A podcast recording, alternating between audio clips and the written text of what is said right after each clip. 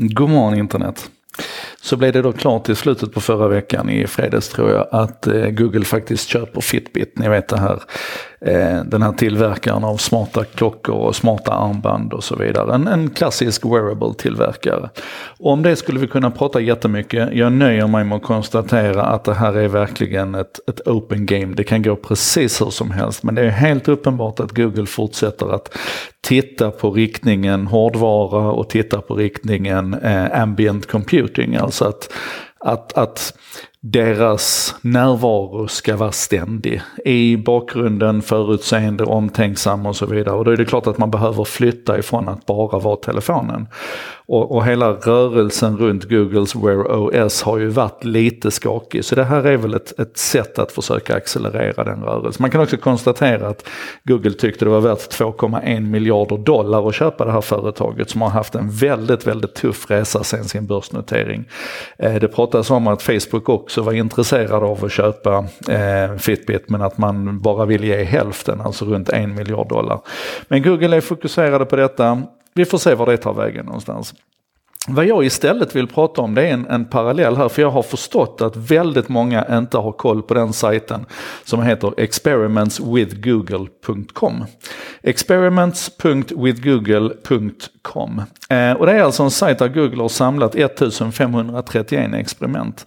Och det finns fantastiska AI-experiment här. Jag tror till exempel att jag tidigare har nämnt både AutoDraw och QuickDraw. Alltså spelet QuickDraw som matar eh, skissgeneratorn AutoDraw med information. Fantastiska grejer, kika på det.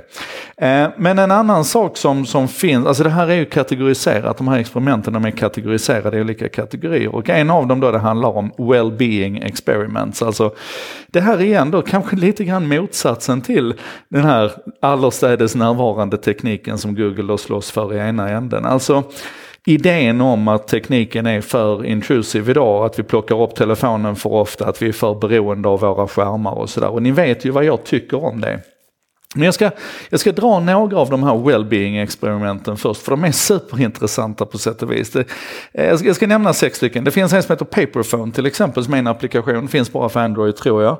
Där du helt enkelt kan tala om att idag så kommer jag behöva hämta hem lite kartor, jag behöver de här kontakterna, jag vill ha dagens kalender, jag vill ha dagens väder, jag vill ha dagens att göra, dagens notes, lite bilder och, och så här. Och sen istället för att liksom app, använda de apparna i telefonen under dagen så skriver du ut det här materialet i en liten, i en liten pappersfolder så här som du viker och sånt.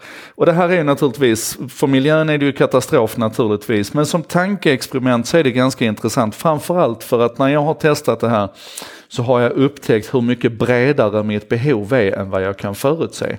Så inte precis den effekten som Google hade tänkt sig kanske, utan snarare tvärtom. Ett annat experiment han kallas för, för postbox. Och det handlar helt enkelt om att du klustrar dina notifieringar. Så alltså att istället för att din notifiering får liksom poppa upp när den egentligen vill poppa upp så samlas den i en, i en grafiskt snygg översyn så här. Och så kan du säga att jag vill ha posten då, jag vill ha mina notifieringar levererade klockan, klockan 9, klockan 11.30 och klockan 5 och sen vill jag inte ha fler notifieringar. Um, och det här har jag också testat, hade ingen jätteeffekt på mig för att jag har ju min telefon i Do Not Disturb nästan hela tiden så att jag ser ju ytterst sällan några notifieringar överhuvudtaget. Men jag tycker att det här är ett tydligt exempel på hur vi istället för att ta kontroll över tekniken på riktigt, alltså att anpassa notifieringarna och fundera på vad behöver jag faktiskt ha när och i vilken enhet och så vidare. Så ska man liksom bara kapitulera och skyffla in allting i en slags överbyggnad så här där vi går tillbaka till det gamla postkontoret istället. Det känns så trasigt. Ett annat experiment kallas för Desert Island och det är lite roligt därför att det tvingar dig att välja sju applikationer varje dag som du, som du tänker använda den dagen. Så de applikationer som ligger utanför de sju du har valt, de kommer du inte åt helt enkelt. Och det är lite grann samma sak som i det här första experimentet, att man märker hur, hur brett användandet är egentligen. Det fjärde experimentet är lite granne med Desert Island fast det heter Morph.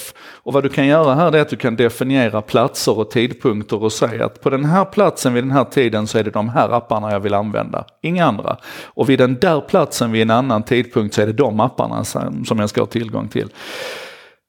det här inser man ju ganska snart hur mycket jobb det är att sitta och fnula med det här. Men det är en, det är en idé i alla fall. En, det femte experimentet som jag tycker är lite kul faktiskt, som har en potential men som jag skulle vilja utveckla i en helt annan riktning egentligen, det heter WeFlip. Och det är alltså alla som, som ska vara med på samma möte har den här appen installerad i sin telefon.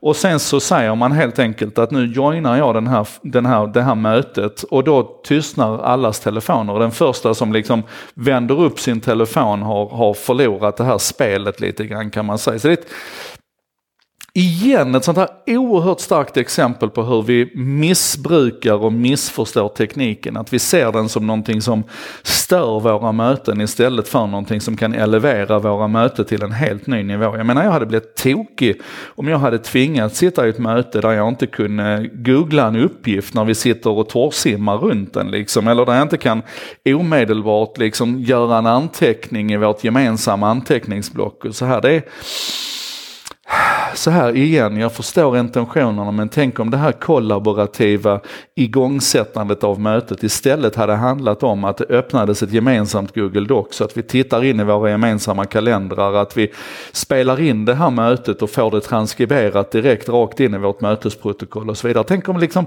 tänk om flippen hade gjort något annat än att stänga av telefonen.